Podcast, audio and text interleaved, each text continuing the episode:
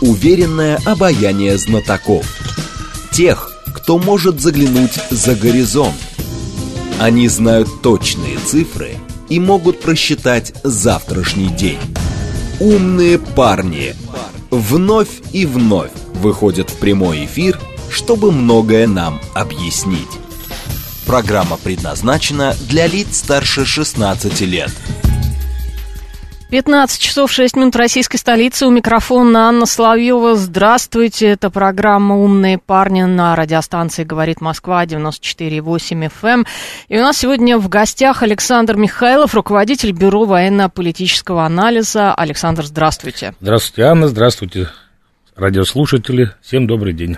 А, я напомню, наш координаты. СМС-портал плюс семь девять два пять восемь восемь восемь восемь девять четыре восемь. Телеграмм для сообщений говорит МСК. Бот. Номер прямого эфира семь три семь три девять четыре восемь. Код города четыре девять пять. Посмотреть на нас можно в YouTube-канале «Говорит Москва», в социальной сети ВКонтакте и в нашем Телеграм-канале «Радио говорит МСК» в одно слово. И там же все а, последние новости. Ну что, начнем мы с зерновой сделки ну, все последние новости, связанные с зерновой сделкой, впрочем, как каждый день практически, да, мы говорим а, о зерновой сделке. А сегодня вот э, какие пришли новости? Анкара получила обращение Киева с предложением возобновить зерновую сделку без участия России, сообщил источник РИА Новости, и Турция координирует сон а, этот а, вопрос. А, как вы считаете, вот э, роль Эрдогана сейчас а, какова будет? Мы же все-таки помогли ему, да, с этой зерновой сделкой, по сути, переизбрать избраться. А, что сейчас а, происходит и как э, будет вести себя Эрдоган? Сегодня вот э, Песков сказал, что Путин в ближайшее время с ним не планирует пока как бы никаких разговоров. Э, я думаю, что Эрдоган понимает, что он пришел на свой заключительный срок главы государства, поэтому ничто не связывает его в таком, в пролонгированном понимании политического процесса Э, какими-то обязательствами на долгий срок с Россией, потому что вряд ли ему еще раз пригодится вот такая мощная геополитическая поддержка Москвы угу. на каких-то, на каком-то еще плебисците. Опять же, у Турции очень большие экономические проблемы. Я более чем уверен, что Запад сейчас сулит очень серьезные преференции Турции, в том числе большие кредиты, большие возможности, связанные с инвестиционным капиталом, который имеется у Евросоюза. Опять же, вновь заговорили о возможности вступления Турции в ЕС, чего добивался Эрдоган два десятка лет, а тут, а тут вдруг все об этом заговорили.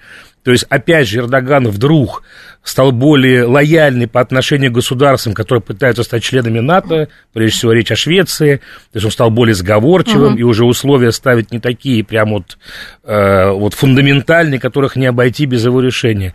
То есть он понимает то, что сейчас самое время доить западный мир на деньги, доить на кредиты, доить на любые преференции, которые могут помочь, с одной стороны, Турции выйти из экономического кризиса, поднять лиру, поднять э, возможности турецкого бизнеса, опять же, расширить возможности тех сфер, которые традиционно были турецкими в этом регионе, то есть это э, такое вот, черноморское, средиземноморское пространство, которое было очень удобно для занятия транзитными операциями, для ведения туристической деятельности, для, э, в том числе для развития целого ряда производств, э, в том числе, которые касаются вот и нашу сферу, то есть вооружения, где турки преуспели за последние два десятилетия очень серьезно. То есть все эти э, аспекты дают возможность сейчас туркам поиграться в геополитику Западом, и э, в это же время ослабить свои взаимоотношения с Россией, потому что они становятся, э, они становятся препятствием для получения тех самых преференций от Запада. И я думаю, что Эрдоган, который ну, как представитель восточного мира, и он очень легко отходит от каких-то своих обещаний и, и, том, нашим, и, вашим, да. и дает угу. новые обещания новым, новым, новым соратникам, союзникам э, в геополитической плоскости. Э, я думаю, то, что Эрдоган, что называется, его совесть не мучает, знаете, за какие-то обещания. Вот он обещал азовцев держать до конца военного конфликта, не сдержал обещания.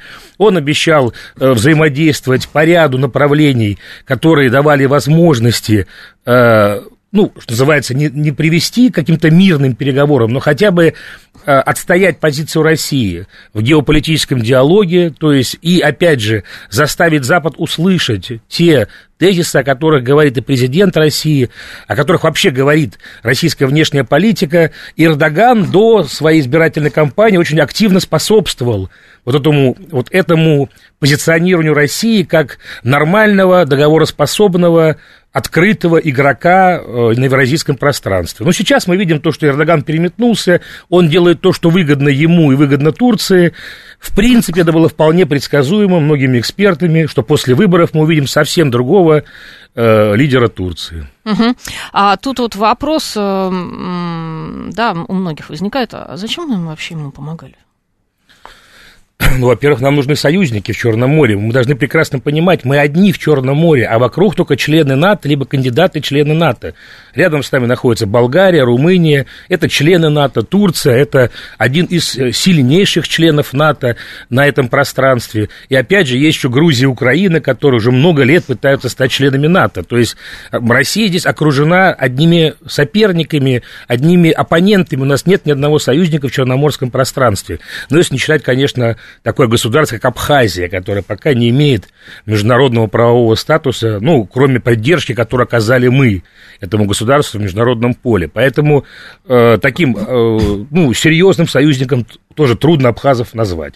Скорее, это мы им серьезный союзник. Поэтому в этом отношении иметь хотя бы одного лидера из черноморских государств, с которым можно было вести геополитические беседы и как-то влиять на членов НАТО, менее субъектных, чем Турция. Надо понимать, что Эрдоган один из немногих лидеров стран НАТО, который может напрямую говорить с лидером США, с главами европейских локомотивов. То есть он серьезная фигура, и от него зависит очень многое в альянсе. И последние годы, а, в которые Эрдоган показал себя как такой серьезный оппонент Вашингтону, даже внутри пространства Североатлантического альянса, то есть как оппонент порой по ряду вопросов, он очень много спорил с Вашингтоном, и там затяжная была история, ведь очень долго американцы не давали возможность туркам иметь систему те же самые ЗРК Патриот. Еще 15-20 лет назад турки очень серьезно просили эти комплексы. Сейчас, после покупки турками системы С-400, э, сама необходимость э, в таком закабалении, в направлении развития ПВО и ПРО э, на американской основе у турков отпало. То есть и по ряду других э, таких вот серьезных сложных вопросов с Альянсом турки отстояли свои позиции. Но сейчас, учитывая говорю, экономическое положение турков и их прямую зависимость от э, тех финансовых возможностей, которые есть у Запада, к сожалению, Россия вряд ли сейчас может туркам помочь деньгами, нам самим деньги нужны. Он выпирает то, что ему выгоднее. Вполне предсказуемая реакция. Угу. А 36-й слушатель у нас спрашивает, что такое зерновая сделка, кто является производителем этого зерна и кто является покупателем этого зерна. Ну, это прям вообще уже э, казам. Скорее нужно говорить, наверное, о том, то, что почему Россия сейчас отказывается от зерновой сделки. То есть э, в какой-то момент, наверное, всем было не то что выгодно, но, наверное, все, все, все стали располагать неким временным запасом э, в отношении будущего Черноморского пространства. То есть прямая военная конфронтация в Черном море э, это очень серьезная военная история, то есть турки, те же самые турки, это второй по силе член Альянса в европейском пространстве, то есть воевать с ними очень непросто, учитывая, что у нас идет специальная военная операция в зоне СВО, которая тоже забирает на себя значительную часть военно-технических ресурсов, то есть и э, открывать дополнительные фронта для НАТО, то есть э, Понятно, что есть э, казус Белли, и турки не могут напрямую воевать с Россией, но турки могли бы стать более серьезным партнером Украины, и э, расширить ее военно-технические возможности, которые турки пока не стали создавать. Ну, вот этот канал оружия они все-таки не стали расширять. Они ограничились некоторыми типами вооружения, которые ограниченно поставлялись на территорию Украины. Ну, беспилотники, в э, частности. Те же самые беспилотники, и даже вот эти самые заверения о необходимости и о возможности постройки производственной базы для БПЛА на территории Украины, это скорее такой политический шаг, чтобы снять с себя, в том числе и ответственность за дальнейшее применение этих беспилотников, потому что турки понимают, понимать, что им тоже война с Россией, с ядерной державой, невыгодна ни при каком соусе. Это просто ослабление, а вести с ними э, неядерными средствами военные действия, ну, э, с турками у нас нет такой возможности, потому что нас, их, э, турков связывает с НАТО обязательства по пятой статье, а нас, как ракетно-ядерная держава, заставляет конвенция доктрина по применению ядерных вооружений действует в случае нападения на нашу страну. Поэтому э, и с той, и с другой стороны никому не нужна вот такая военная разрядка. Так что диалог у нас-то с турками будет продолжаться в любом случае. Я даже напомню, э, после той очень неприятной истории э, в сирийском воздушном пространстве, которая произошла, угу. мы сумели перейти, вернуться к таким Э, ну, если не добрососедским, но хотя бы э, выгодным на экономической основе отношениям с турками, и продолжали вести этот такой двухсторонний диалог, весьма насыщенный, и встречами личными наших глав государств, и переговорами очень активными наших внешнеполитических ведомств.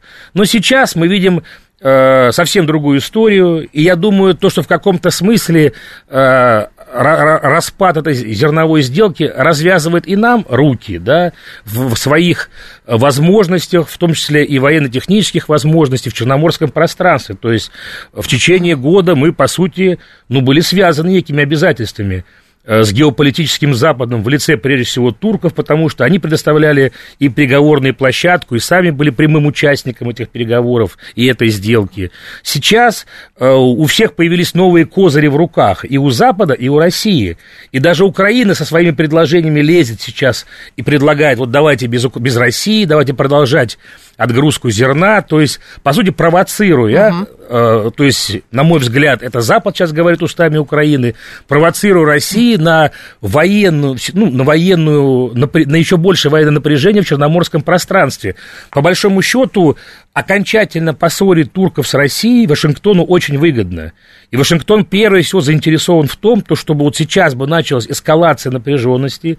Возможно, украинские провокации вынудили бы нанести какой-то удар по каким-то судам. То есть, возможно, они бы имели прямое бы отношение к юрисдикции турецкой стороны. То есть, сейчас каждая из, э, так сказать, команд, которая играет на этом поле, может э, предложить свой сценарий дальнейшей напряженности. Насколько это выгодно туркам, э, мы еще не знаем, что им наобещали на Западе. Но наобещали явно много. Опять же, и встреча Зеленского с Эрдоганом, на которой, ну, на мой взгляд, обсуждались все эти вопросы, касающиеся э, того положения, которое сложится после выхода России из зерновой сделки, там уже есть определенные сценарии договоренности, что будут делать турки, что будут делать лидеры стран Европы. Мы уже видим медийную напряженность. Вот я сегодня с утра смотрел и Deutsche Welle, Евроньюз. Там раздувают тему того, что Россия – это очередной, очередной виток русофобии, но Россия теперь это еще и продовольственный угу. агрессор, то есть мы используем продовольствие как оружие. Тут же всплыли эксперты, которые рассказывают нам про несчастных африканцев. Которые будут э, голодать, да. Да, которые угу. так не получат никакого зерна, угу. но тем не менее именно ими оперируют сейчас медийные э, игроки в европейском пространстве. То есть, э, опять же, э, раздувается образ России, который не только военный преступник, но она еще устраивает мировой голодомор. То есть раньше они вот только украинцев голодом морили, а теперь заморят вот всю Африку, еще всю Европу. То есть, ну, это совсем уже, конечно, такой людоедский облик, но его очень активно сейчас ткут пропагандисты Запада. Я думаю, что все это было расписано изначально. И Эрдоган прекрасно понимал, отпуская азовцев, что это будет некий спусковой крючок к развитию, некий триггер, да, к развитию дальнейших событий. Ну, а вот эти дальнейшие события мы сейчас и наблюдаем. И, в принципе, на мой взгляд, вот та довольно позитивная оценка самой российской общественностью выхода России из, Укра... из зерновой сделки – ну, во-первых, этого как бы и ждал народ российский. Ну, хватит уже издеваться, да, вот хватит э, выглядеть на политическом, на, на геополитическом поле проигравшей такой вот стороной в этих сделках, потому что мы уже видели сделки, которые подписывались, вот эти сделки в Минске, Минские соглашения, к чему они привели. Мы многократно заключали сделки с Западом относительно Э, коллективной безопасности. Мы видели, как американцы постепенно вышли из всех связывающих ее военных договоров.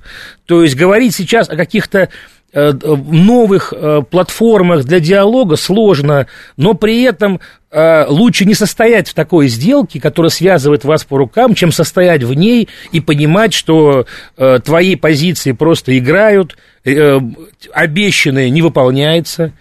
Вот я вчера внимательно слушал вот это мямление Гутериша, который рассказывал угу. о том, то, что вот, мол, я обращался к европейским институтам, мне пообещали и СВИФ для Россельхозбанка, и другие преференции. Но для дочки, для дочки. Да, но вам пообещали, а где это в реальности? А вот Россия не выполняет зерновую сделку. Мы ей пообещали, а она не выполняет. Зачем нам зерновая сделка, когда вот мы заявили сегодня, что мы готовы зерно непосредственно в Африку поставлять без всяких сделок?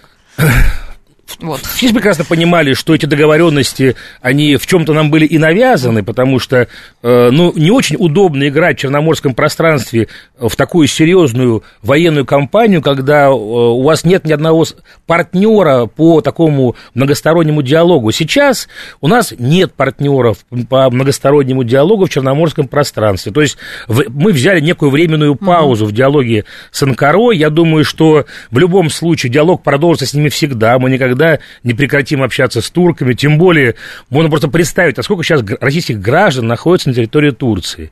Во-первых, сколько просто отдыхающих, которые, по сути, являются заложниками ситуации. Завтра заблокируй их в этих отелях, и что дальше? И дальше можно уже давить на Россию, потому что, по сути, это уже не люди, а обменный фонд. А второй момент – это то, что э, несколько десятков а по разным данным и сотен тысяч граждан, перебравшихся в Турции после начала СВО, также являются заложниками ситуации, потому что они остаются для турецкой стороны быть россиянами, и опять же, э, с помощью них можно оказывать давление на нашу страну. Это довольно сложная ситуация, поэтому, я думаю, и Москва не спешит, знаете, вот рубать шашкой, э, не спешит рвать отношения вот так вот открыто. Да, немножко заморозили диалог, да, вот пока президент не планирует говорить с Эрдоганом. Да потому что Эрдоган уже говорит от лица нашего президента. Вот я вчера слушал его заявление, он говорит, да нет, Путин хочет продлить, я знаю. То есть такое уверенное заявление э, в желаниях президента России, но это вообще, конечно, по-моему, на международном поле так раньше еще никто не поступал. То есть за другого, так сказать, лидера, да еще своего геополитического да. оппонента, чтобы так легко вот говорить, ну, наверное, так первый раз вот мы такое слышим. Наверное, поэтому Кремль решил взять паузу. Ну, раз Эрдоган и так все знает про наше мнение, ну, пусть он за нас тогда и поговорит. Угу. Я думаю, мы пока завершим тему а, зерновой сделки. А, я только скажу, что потери российских сельхозпроизводителей от этой сделки больше миллиарда, по-моему, а прибыль Украины более 9 миллиардов долларов. Это вот результаты вот этой сделки. А, хочу поговорить об атаке на Крымский мост вчерашний. Что это вообще было? Это же все-таки скорее психологическая атака на Россию. Или это даже не только психологическая атака на Россию, это показать всему миру, что мы тут, э, ну, что-то вот делаем. Вот э, Крыму мы таким образом, как Арестович сказал, это мы вот к Крыму так вот э, приближаемся таким образом. Ну, украинские элиты прекрасно понимают, что это не зона СВО, угу. и то, что выход за договоренности. Россия, в свою очередь, пока не ведет наступательных операций за пределами зоны СВО, по сути, за пределами своих новых регионов. Поэтому наша сторона в данном случае выполняет вот эти те самые красные линии, которые проводили в начале конфликта. И для Украины сейчас создать ситуацию, когда любой инцидент, пусть даже террористического характера, будет воспринят как военно-политическая победа, для них это очень важно а нет военно-политических побед, потому что даже заявление украинского генштаба, заявление, допустим, институт, институтов изучения военного конфликта, который находится в Британии, на территории Европы, и те говорят, ну да, ну вот 12 квадратных километров, где-то шевельнулась линия, угу. вот здесь 18 квадратных километров. А аудитория уже начинает смеяться, та самая, которая ждала вот этих э, эффектных шагов, вот этих, э, вот, вот этих блицкригов, вот этого захвата Крыма к маю и так далее – все, и аудитория не только украинская, а еще и европейская, которая также смотрит европейские программы, читает евроинтернет и не понимает, почему после такого количества обещаний ничего не происходит. И когда выходит глава генсек НАТО и рассказывает то, что, понимаете, это все минные поля, а эксперты их спрашивают, а вы не могли это предсказать заранее, вы глава НАТО, вы не можете предсказать, что у россиян есть мины, и вот это начинает разводить руками, рассказывать, ну, понимаете, мы не знали, что их там так много. Ну, вот прочие такие какие-то полудетские оправдания, э, вот нерешительности собственных действий. приводят уже, наверное, и не только европейских, европейскую аудиторию, у которой все-таки больше доступа к информации, но и украинскую аудиторию к пониманию того, что вами играли, вас, по сути, подставили, Э, на вас оттоптались, вашу страну разрушили, вас, по сути, приговорили к смерти на Западе и вашу страну, и ваш народ.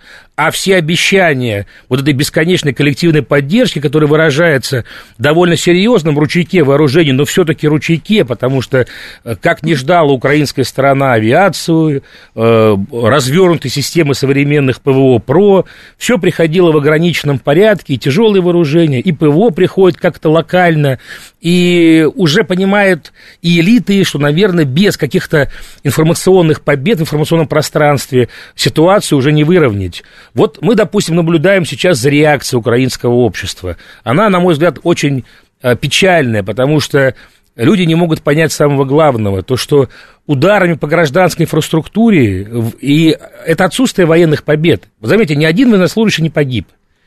Э, военная инфраструктура не пострадала. То есть военного значения удар не нес. А ударили нес... по семье просто обычно. Да, погибли, погибли гражданские люди. Причем напомню, что когда э, был прошлый теракт на Крымском мосту, также погибла семья.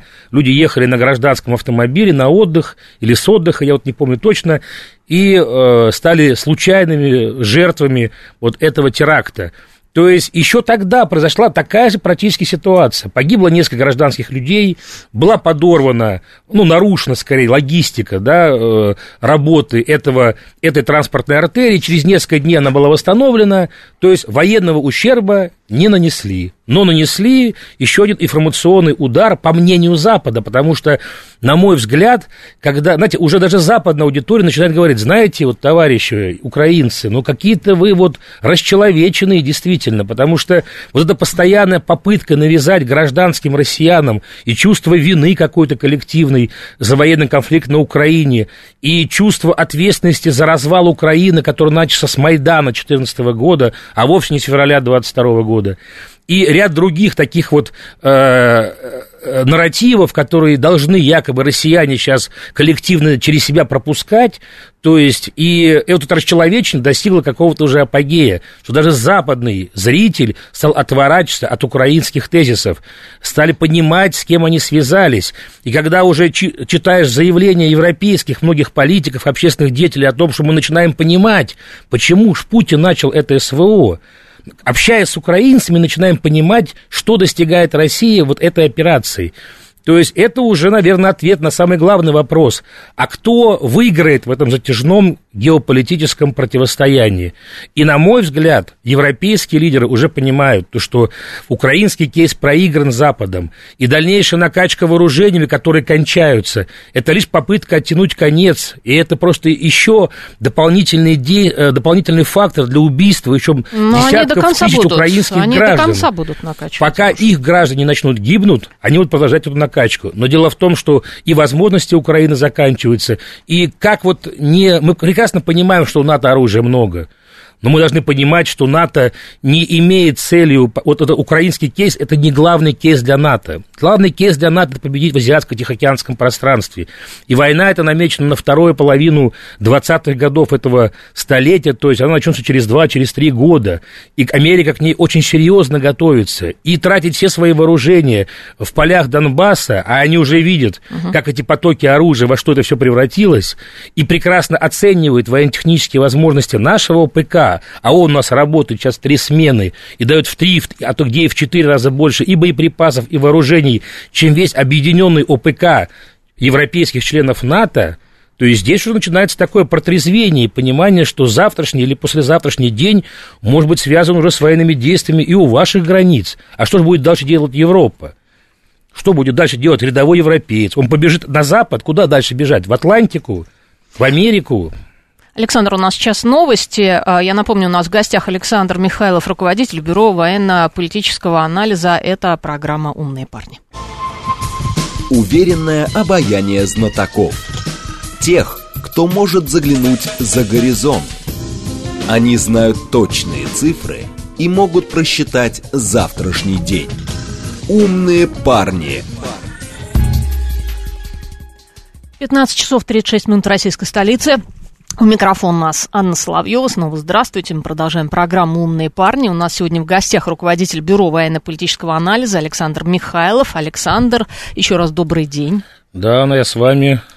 Обсуждаем мы э, все э, последние новости и о зерновой сделке мы подробно э, поговорили. Поговорили мы об атаке на э, Крымский мост. Я напомню, наш координат смс-портал плюс семь девять два пять восемь восемь восемь восемь девять четыре восемь. Телеграмм для сообщений говорит МСК Бот. Номер прямого эфира семь три семь три девять четыре восемь.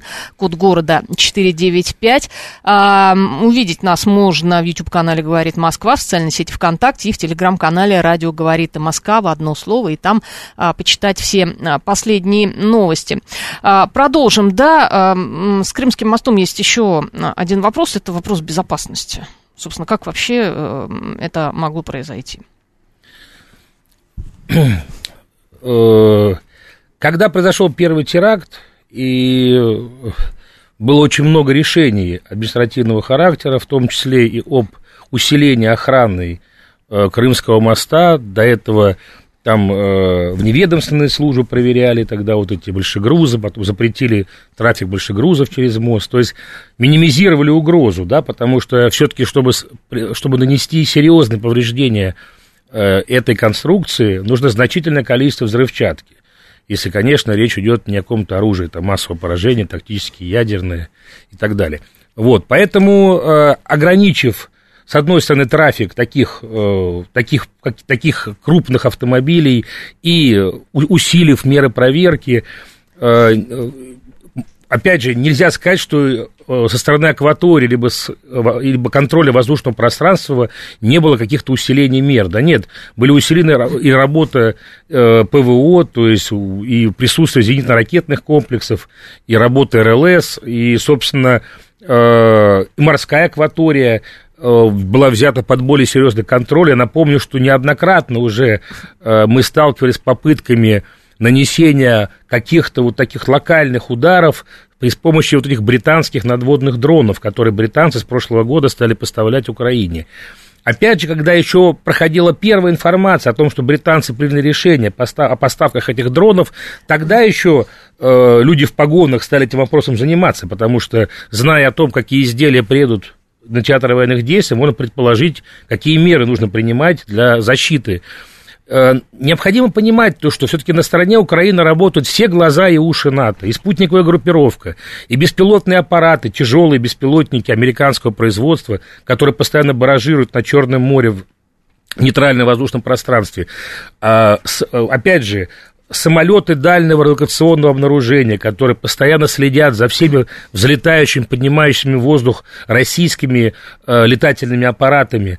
Э, то есть идет серьезное военно-техническое противостояние и найти какую-то брешь, да, вот в общей системе обороны, либо в воздушном пространстве, либо в водном пространстве, все-таки можно. Я думаю, то, что Запад, без уч... поэтому и об этом заявляли и Минобороны, да и президент об этом сказал, то, что этот инцидент, этот, этот теракт, давайте говорить прямо, не мог произойти без прямой военно-технической поддержки со стороны США и Британии, со стороны их спецслужб и со стороны их оборонных ведомств. То есть здесь мы имеем дело с организованным на Западе терактом. Я думаю, что Запад прекрасно понимал, что зерновой сделки не быть, и они решили поставить, с одной стороны, такую жирную информационную точку на, на диалоге с Россией, с другой стороны, создать дополнительную военную напряженность в Черноморском пространстве и, как я уже сказал, вбить окончательный клин между Москвой и Анкарой, потому что Вашингтону очень выгодно разрушить все связи между Россией и Турцией.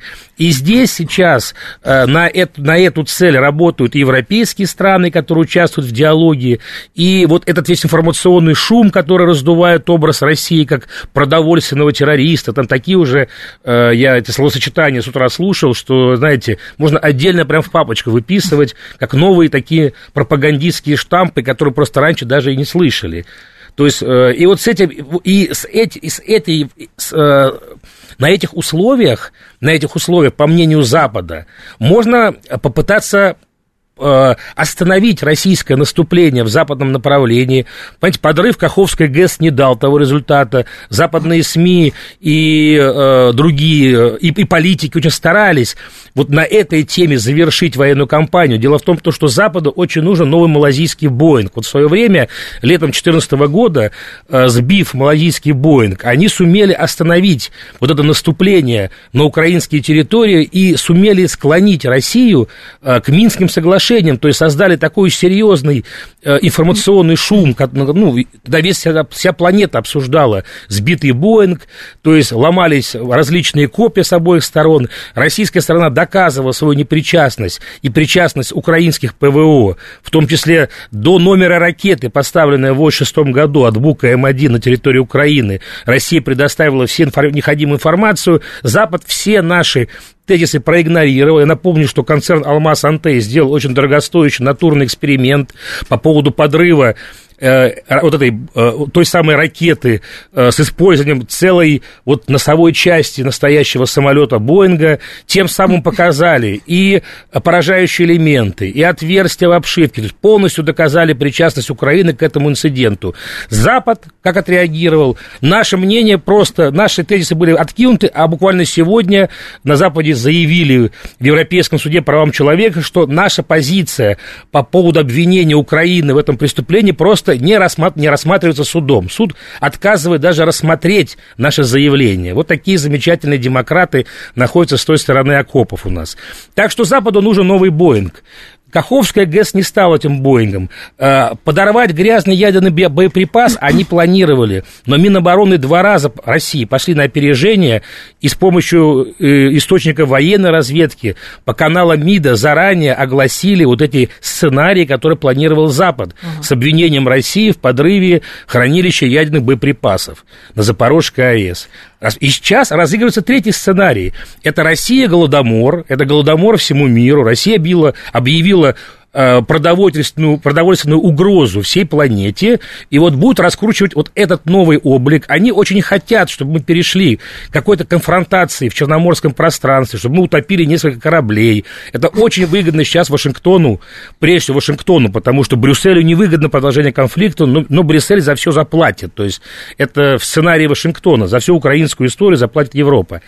Так что ситуация опасная. Я думаю, сейчас очень многое зависит от позиции лидеров как России, так и Турции. То есть готовы ли сам Эрдоган полностью втянуться в игру, которую разыгрывает Вашингтон, стать управляемым политиком, потому что все-таки Эрдоган политик гордый и абсолютным паяцем в руках американских кукловодов он не будет. Он все равно будет отставить какую-то свою линию. Здесь я думаю, что диалог с Турцией сохранить надо, и не довести до военного столкновения в Черноморском пространстве тоже необходимо. Ага. А, возвращаясь э, к теме моста, а, накануне а, Путин пообещал ответ России на атаку да, по Крымскому мосту, а, и она произошла. Российские вооруженные силы в рамках операции «Возмездие» нанесли удар по объектам в районе Одессы, где как раз изготавливали безэкипажные катера. Я так понимаю, что как раз с портов Одессы они и выходили, эти катера. Да, и ведь мы неоднократно говорили о том, то, что портовая инфраструктура, которая осталась у Украины, которую не стала пока Россия брать под свой контроль, используется для нанесения военных ударов. И не первый раз уже британские беспилотники пытаются поразить наши объекты.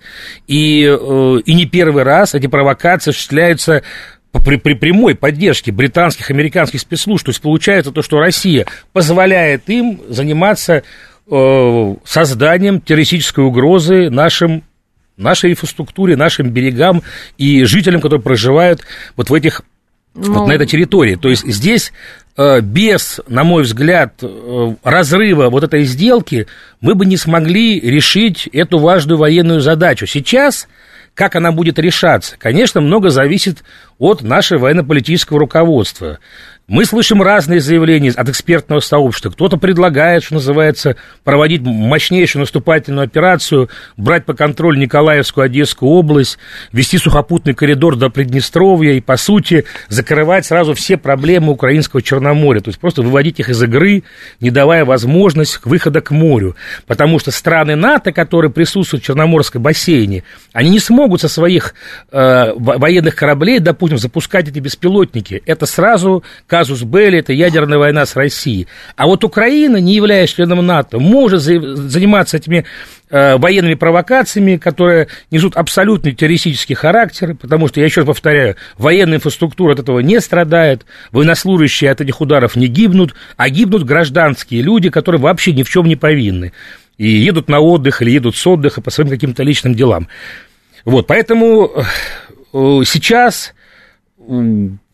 позиция, вот, вернее, возможности Украины как не члена НАТО по, по, по созданию дополнительной напряженности в Черноморье очень выгодно Западу. А, допустим, была бы Украина членом НАТО, опять же, этот весь, даже этот способ да, давления на Россию был бы нереализуем. Угу. Поэтому будет ли Россия забирать, что называется, вот это, создавать э, военные возможности для взятия под контроль Одесской, Николаевской области Украины, я, естественно, не знаю. И очень хотелось бы узнать, какие решения сейчас э, есть э, у нашего военно-политического руководства, но при этом, пока сохраняется диалог с Западом, я думаю, эти процессы начаться не могут. А у нас сохраняется диалог с Западом? А учитывая то, что пока МИД ну, так знаете, вот на словах не разорвал как-то отношения с Анкарой. И, опять же, после удара возмездия, которые были озвучены сегодня Минобороны, ну, мы пока увидели удары по э, складам с, э, с горючим, там около 70 э, тысяч тонн ГСМ было уничтожено, и по базам, где собираются и откуда отправляются вот эти надводные БПЛА. То есть, по сути, в ответ на использование БПЛА мы разрушили инфраструктуру, позволяющий использовать БПЛА. Но завтра ее можно восстановить снова или через какое-то время. Беспилотники могут снова приехать с Британии, их могут снова собрать на территории Украины с комплектующих. То есть и дальше их можно снова использовать. Поэтому пока Россия не контролирует полностью вот эту полоску земли вдоль Северного Черноморья, ну, полностью говорить о том, что этой угрозы нет, наверное, нельзя. Ага. А какие будут решения, здесь Но... очень многое зависит уже, наверное, и от турков тоже, потому что если турки полностью порвут отношения с Россией и станут полностью недоговороспособными, ну, наверное, Москва сможет применять гораздо более расширенные э, военные средства, чем сейчас. Ну, вряд ли такое произойдет все-таки. Я думаю, то, что Запад пытается создать, как, пытается продавить какую-то переговорную позицию, хотя бы получить гарантии безопасности украинских судов, uh-huh. да, либо судов, которые под разными флагами могут заходить в черноморское пространство для вывоза э, продук, продуктовой продукции. Но пойдет ли Москва на эти гарантии, понимаете? Мы очень долго просили э, выполнения обещаний, которые нам дали при заключении зерновой сделки. Там их несколько, там их целый перечень, они не были выполнены.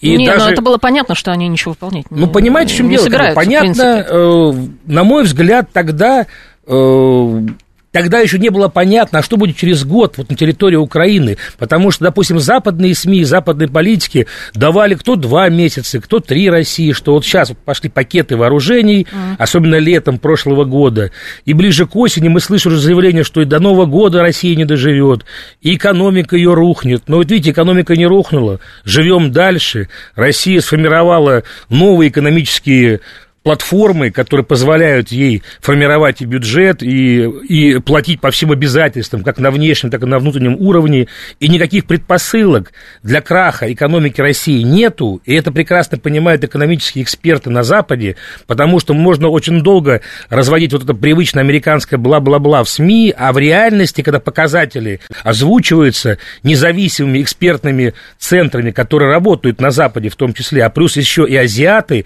которые очень внимательно следят за вот этими обещаниями Запада разрушить экономику России, а эти обещания не реализуются.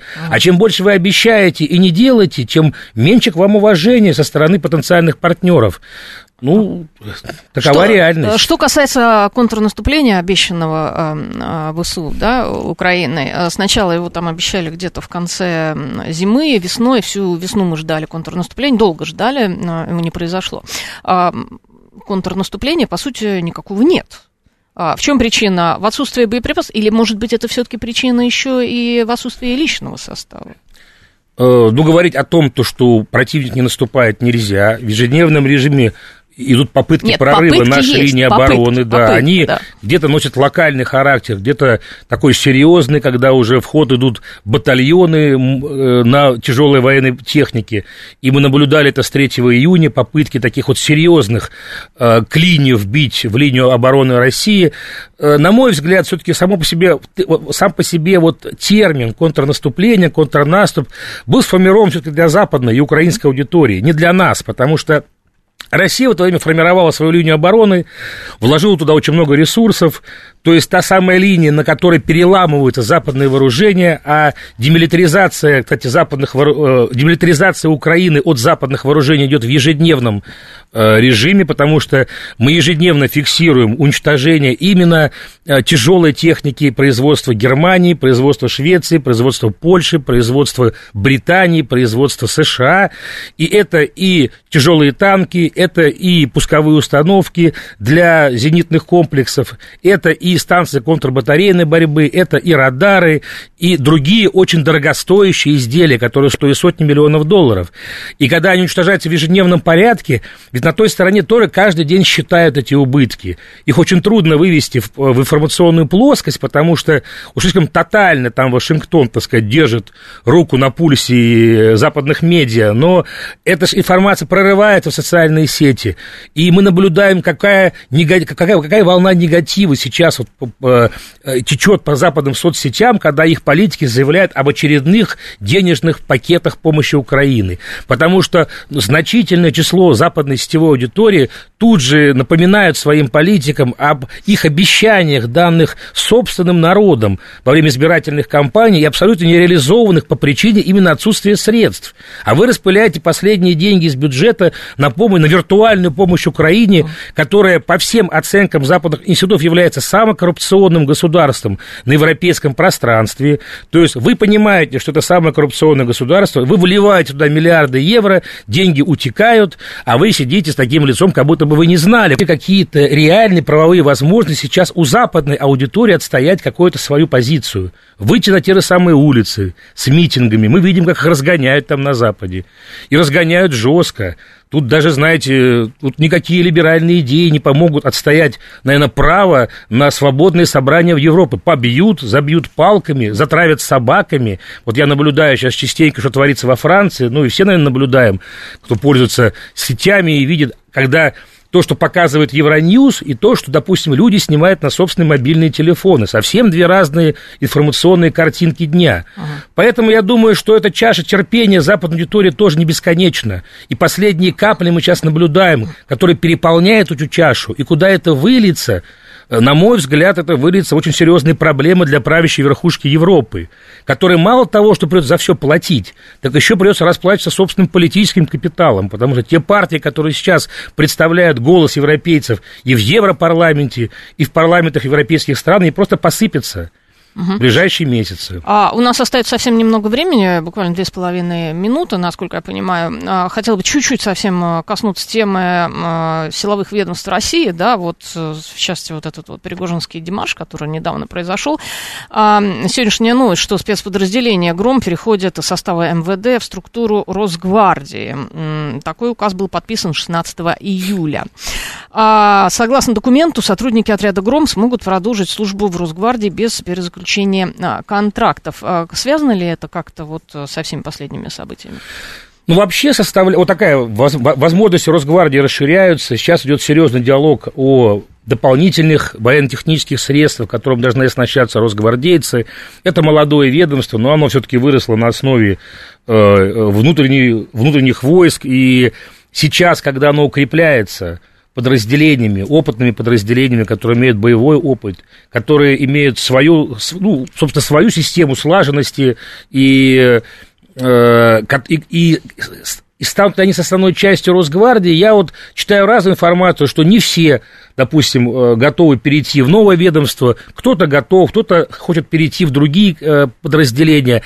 На мой взгляд, э, все решения, которые приведут к балансу между силовыми структурами, ведь давайте понимать то, что у нас воюет в зоне СВО не только армия, то есть Минобороны, у нас воюют войска Росгвардии, э, погранслужба ФСБ, э, опять же, военнослужащие силовики угу. Министерства внутренних дел, представители МЧС находятся там постоянно, и других служб, которые могут обладать оружием и, по сути, являются частью вот этой большой объединенной группировки наших войск. То есть э, эти ведомства управляются по-разному, разные вертикали управления. Не так просто организовать слаженность на местах, тем более, что военные задачи на разных лока- локациях фронта разные. Но я думаю, что все эти решения, они исходят из задач спецоперации угу. и будут реализовываться именно на полях спецоперации. Угу. А, спасибо большое. Александр Михайлов был у нас сегодня в гостях, руководитель Бюро военно-политического анализа. Это была программа программа «Умные парни». Анна Славьева. Всем пока.